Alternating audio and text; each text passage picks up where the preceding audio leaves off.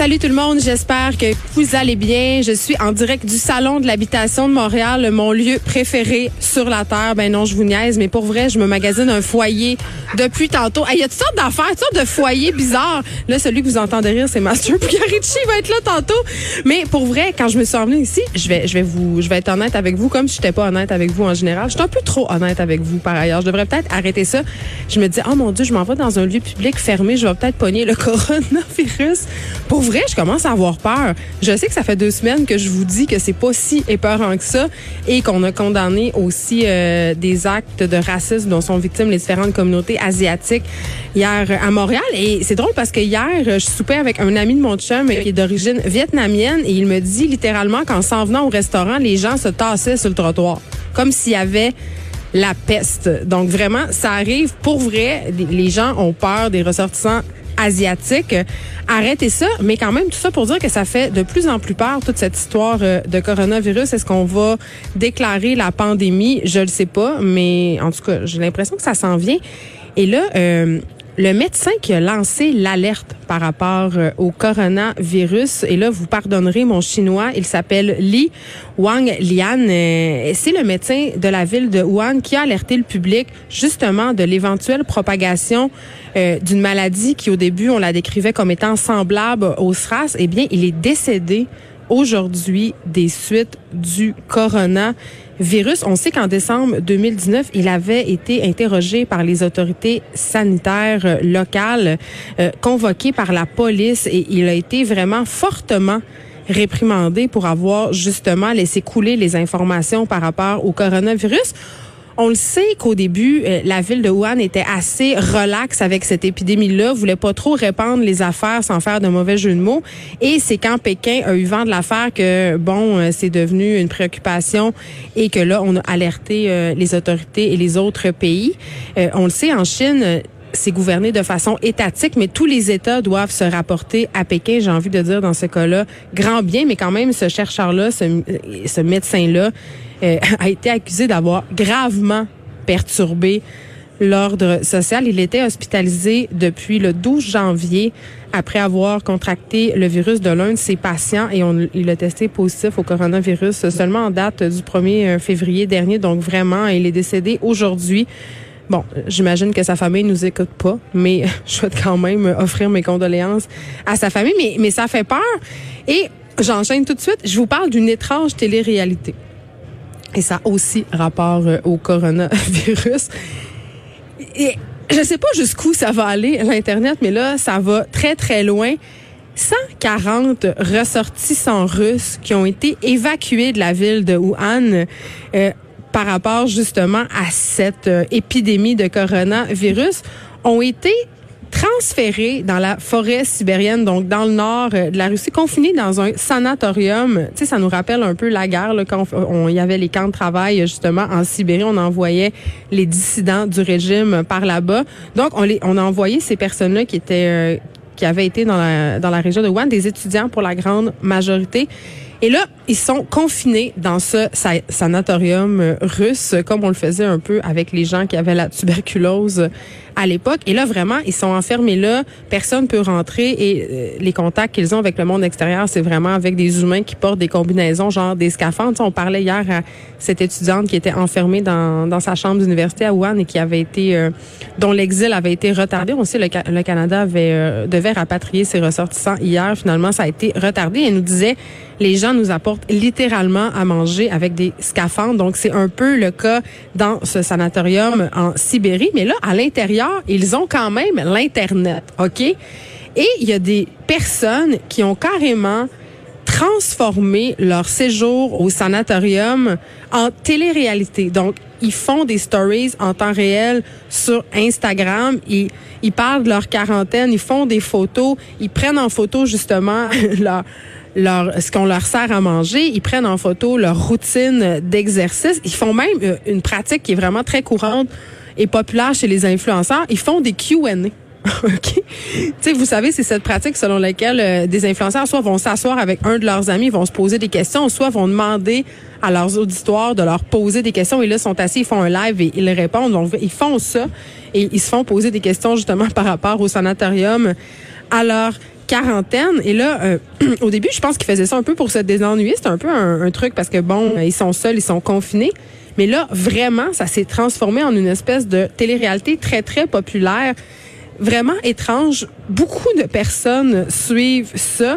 Et il y a même des, euh, des fashion statements. Il y, a, il y a des femmes qui font des statements de mode avec les pyjamas qui leur sont fournis. C'est des espèces de pyjamas de prisonniers. Et c'est drôle parce que vous irez voir, c'est sur le site de The Guardian qu'on parle de, tout ça.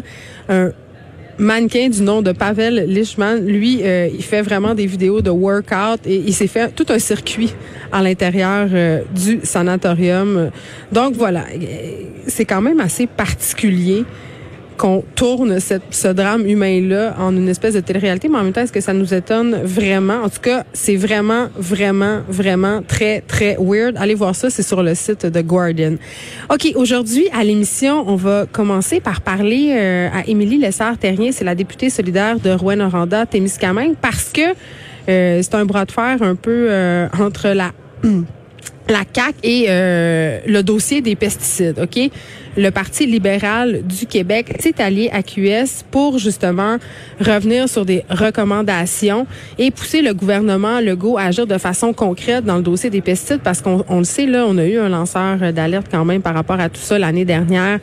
Euh, on a ensuite mis sur place une commission où on a reçu, je pense, quelque chose comme 76 mémoires. Et ce qu'on veut du côté de chez Québec solidaire et ce qu'on veut du côté aussi du Parti libéral, c'est de s'assurer que ce qu'on aura appris ne reste pas tabletté, ne, ne laisse pas lettre morte. Et c'est assez inquiétant. Par ailleurs, le dossier euh, des pesticides, on a parlé largement du fait qu'il y a, y du lobby, qu'il y a des agriculteurs qui sont beaucoup trop près des personnes qui vendent des pesticides. On a parlé aussi à maintes reprises, et moi, ça m'inquiète comme citoyenne, mais comme mère de famille aussi, du taux alarmant de pesticides qui est répandu dans nos champs.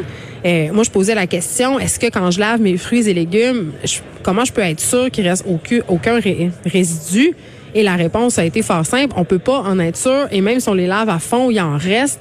Et pour vrai, là, on a tellement parlé à plusieurs intervenants qui nous ont dit que c'était possible de faire de l'agriculture avec moins de pesticides au Québec, voire même sans pesticides. C'est juste qu'il faut prendre le temps, il faut s'enlever justement de la tête cette idée de rentabilité, cette idée selon laquelle justement il faut que nos champs produisent sans arrêt et juste laisser la terre prendre le temps de se reposer. Mais est-ce qu'on est prêt à tout ça?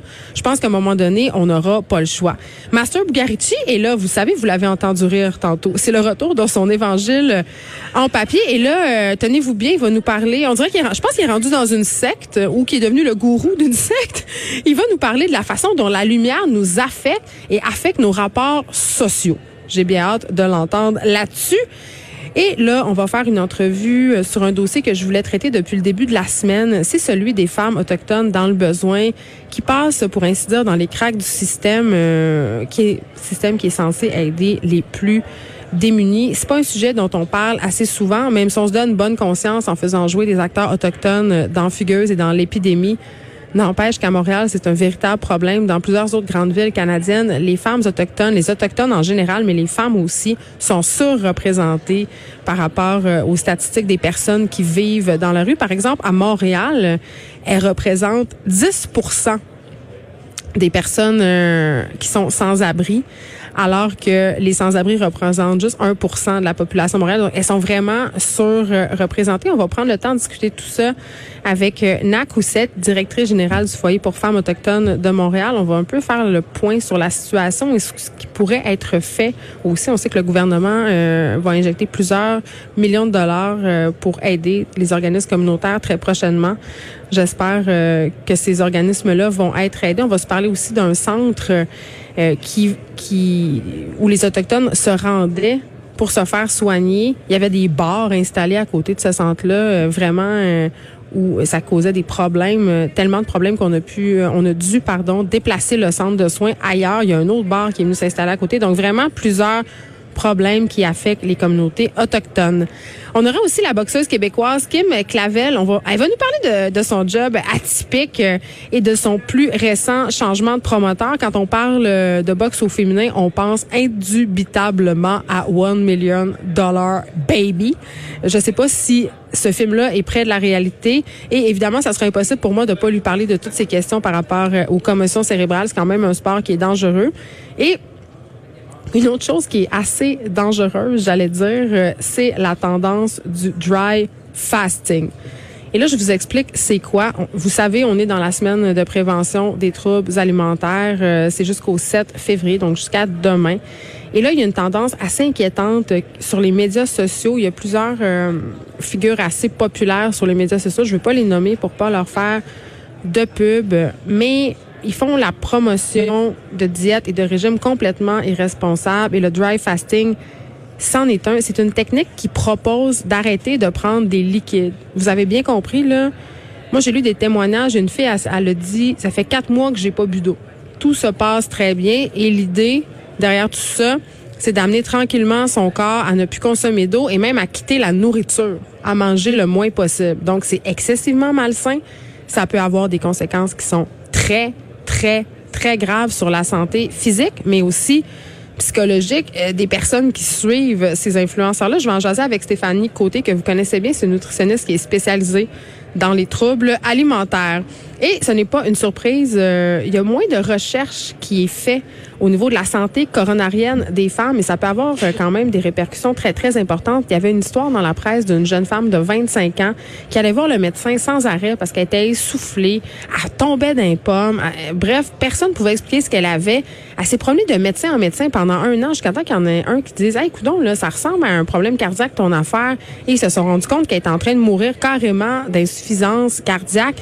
Et la raison pour laquelle ça a pris tant de temps avant qu'on flague son problème, entre guillemets, c'est qu'il y a vraiment moins de recherches, justement, euh, par rapport à la santé cardiovasculaire des femmes. Et c'est ce que révèle un rapport qui vient d'être publié, un rapport qui a été produit par Cœur plus AVC. Je vais discuter tout ça avec le docteur Marie-Annick Clavel. Et évidemment, euh, on va pointer du doigt le fait que la majorité des études cliniques qui sont faites par rapport aux maladies du cœur, elles sont faites auprès des hommes. On va rester dans le monde médical.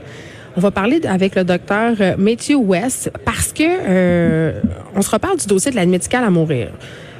Là, euh, c'est un dossier délicat. Je vous le dis tout de suite, c'est un dossier qui rend mal à l'aise certaines personnes. Moi-même, je sais pas où est-ce que je me situe par rapport à ça, mais je vous le dis tout de suite, l'aide médicale à mourir pourrait aider, en fait, pallier au manque de dons d'organes. On le sait, on en parle souvent à l'émission. Là, c'est vraiment un problème le don d'organes. Il y a des gens encore qui signent pas leur carte, des familles qui mettent les bâtons dans les roues. Et là, chez Transport Québec, on pense que peut-être que l'aide médicale à mourir pourrait être une solution. Évidemment, ça soulève tout ça de questionnements, des questionnements éthiques, et on va en parler. Dave Morgan sera là aussi à la fin de l'émission.